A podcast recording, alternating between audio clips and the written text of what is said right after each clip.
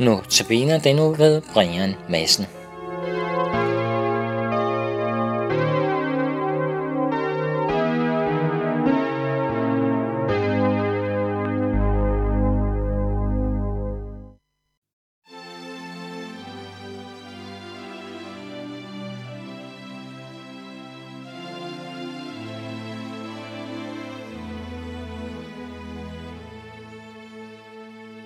Jeg har en ven, som har givet sit liv, for at jeg skulle leve.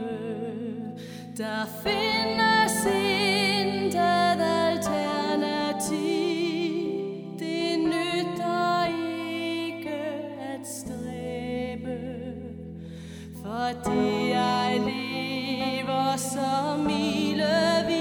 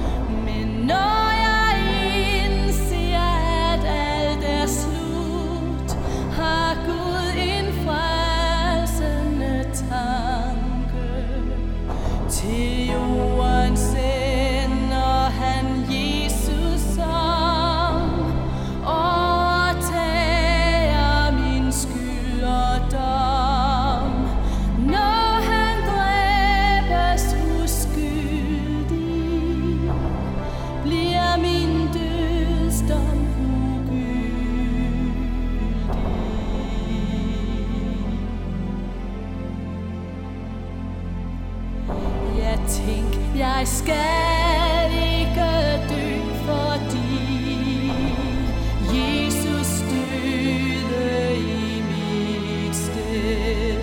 Så al min dødsangst er nu forbi. Han gav mig glæde og tryghed. Ja, Jesus, hjælp mig til at forstå,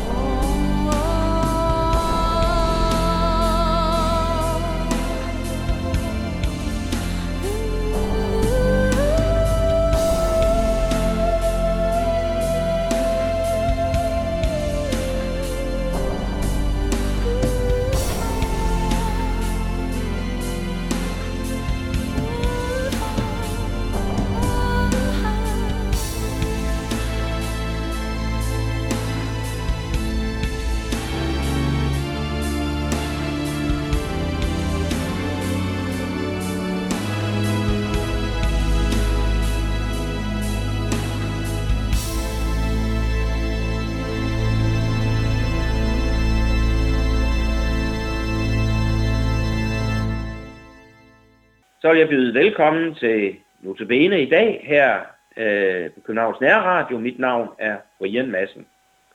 Og vi er i denne uge i gang med at læse udvalgte tekster fra Hebraerbrevet, som du finder i Bibelen. I dag vil vi prøve at forstå lidt mere om, hvad en ypperste præst er, og hvorfor Gud har villet, at en sådan skulle gøre tjeneste i jødernes gudstjeneste og tempel. Det afsnit fra Hebraerbrevet, jeg har valgt, vi skal læse i dag, er fra kapitel ni, vers elleve til fjorten. Men Kristus er kommet som ypperste præst for de goder, som nu er blevet til. Han er gået igennem det større og mere fuldkomne telt, som ikke er gjort med hænder, det vil sige, som ikke hører denne skabte verden til. Og ikke med blod af bukke og kalve, men med sit eget blod, gik han en gang for alle ind i det allerhelligste og vandt evig forløsning. Når nu blodet af bukker og tyre og asken af en ung ko ved at stænkes på mennesker, som er blevet urene, helliger dem og gør dem rene i det ydre, så må Kristus, der i kraft af en evig ånd frembare sig selv som et lydefrit offer til Gud, med sit blod langt bedre kunne rense vores samvittighed fra døde gerninger, så vi kan tjene den levende Gud. Ypperste præsten var en helt central menneskelig figur i tempeltjenesten. Han havde ansvaret for offertjenesten. Og selve hans dragt, hans embedsklædning, var fuld af symboler, som vi ikke kan nå at komme ind på alle detaljer af. Men helt centralt, det var en brystplade, som ypperste præsten bar foran på brystet. I den var der indsat tolv ædelstene i fire rækker.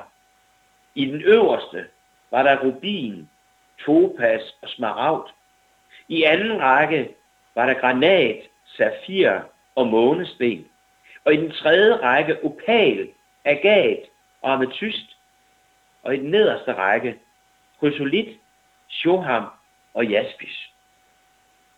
Og når ypperste præsten tog denne brystplade på, så var han ikke bare sig selv. Så repræsenterede han hele folket. Så var han hele folket. For hver enkelt af disse ædelsten repræsenterede hver en af Israels tolv stammer. Ypperste præstens opgave kan vi kalde en repræsentativ handling. En stedfortrædende gerning. Og en gang om året på den store forsoningsdag, som jøderne kalder Yom Kippur, der gik ypperste præsten altså ind i templets allerinderste rum. Derinde, hvor kun Gud ellers kunne være. Derinde, hvor den forgyldte parkens ark med de to stentavler med de ti bud og Aarons stav og lidt manna fra ørkenen og så videre, det lå i. Der gik ypperste præsten ind med blodet fra offerdyret og stænkede det på parkens ark, for derigennem at skaffe soning for folkets synder. Men ofringerne var altså en symbolhandling. Måske er det lidt våget, men jeg vælger faktisk at kalde den jødiske gudstjeneste for et skuespil. For et skuespil er jo ikke virkeligheden. Et skuespil forsøger at beskrive virkeligheden. Skuespillerne spiller roller, som illustrerer virkeligheden. Sådan også i templet. Men vi kan lære meget af dette skuespil.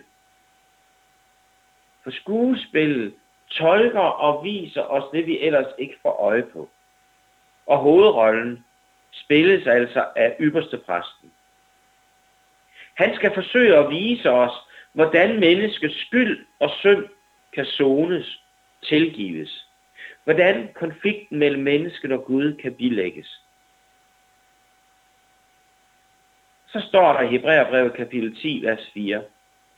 For blod af tyre og bukke kan umuligt tage synder bort. Det kan fylde mig helt med, med bedrøvelse. Og tænke på, hvor mange dyr, der har måttet lade livet i det jødiske tempel. Hvor mange uskyldige lam, geder og duer og andre dyr, der er blevet offer. I dette gigantiske skuespil. Dette evindelige gentagende ritual med daglige ofringer, med månedlige ofringer og med det store årlige ofring. Og så samtidig vide, at det blot er et skuespil. Men det viser os noget om, hvor afgørende det er for Gud at lære mennesket at tro på det, de ikke kan se, ved gentagende gange at få lov til at se det udført i en kopi, i et skuespil. Ypperstepræsten spiller altså hovedrollen. Og ved at se på ypperstepræsten, så lærer vi meget om, hvem Guds søn, Jesus Kristus, er, og hvad det er, han har gjort og gør for os i den åndelige verden. Ypperstepræsten var i udgangspunktet et helt almindeligt menneske. Det blev Jesus også, da han blev født på jorden. En blandt mange andre. Ypperstepræsten handlede på folkets vegne, sådan som Jesus skulle handle på alle menneskers vegne over for Gud. Ypperstepræsten skaffede en soning ved offerdyrets blod, men Jesus skaffer os evig soning ved sit eget blod. Som Hebraerbrevets forfatter siger det i kapitel ti, vers fjorten, ved et eneste offer har han for altid ført dem, han helliger, til målet. Det er det, der er kristendommens helt store hemmelighed. Det Jesus har gjort er helt afgørende. Det Jesus har gjort gælder også for dig. Du og jeg, vi kan ikke selv fjerne vores egen skyld. Vi kan ikke selv skaffe os adgang til Gud. Da Jesus døde, der lod Gud forhænget i templet flænges fra oven til bunden. Det skete for at illustrere, at Gud nu havde modtaget betalingen for alle menneskers skyld. Nu er der fri adgang til Gud. Ingen hindring. Vejen til Gud skal vi ikke selv skabe, og vi kan det heller ikke. Mange tror, at deres gudsforhold afhænger af dem selv. Mange gør alle mulige krumspring for at opnå Guds anerkendelse. Men opgaven, rollen som ypperstepræst, viser os, at det forholder sig helt anderledes. Alt afhænger af ypperstepræsten. Det er ham, der skaffer os Guds anerkendelse. Vi kan blot modtage den anerkendelse og retfærdighed, han vinder. I bøn kan du bekende din synd for ham, og han vil tilgive dig. Og ved nadverbordet kan du få del i det, Jesus er og har gjort for dig. Her tilbydes du Jesus selv, kød og blod i skikkelse af brød og vin. Det offer, Jesus har bragt, da han ofrede sig selv på korset, det kan du få del i. Du kan række dine tomme hænder frem og modtage Jesus og det, han har gjort for dig. I taknemmelighed over, at han har skaffet dig fred med Gud, kan du dernæst så begynde at leve hans kærlighed ud over for de mennesker, du møder i dit liv. Vi skylder Jesus alt. Han ønsker, at vi skal gengælde hans gerning og kærlighed ved at elske andre. Tak fordi du lyttede med i dagens udsendelse af Notabene.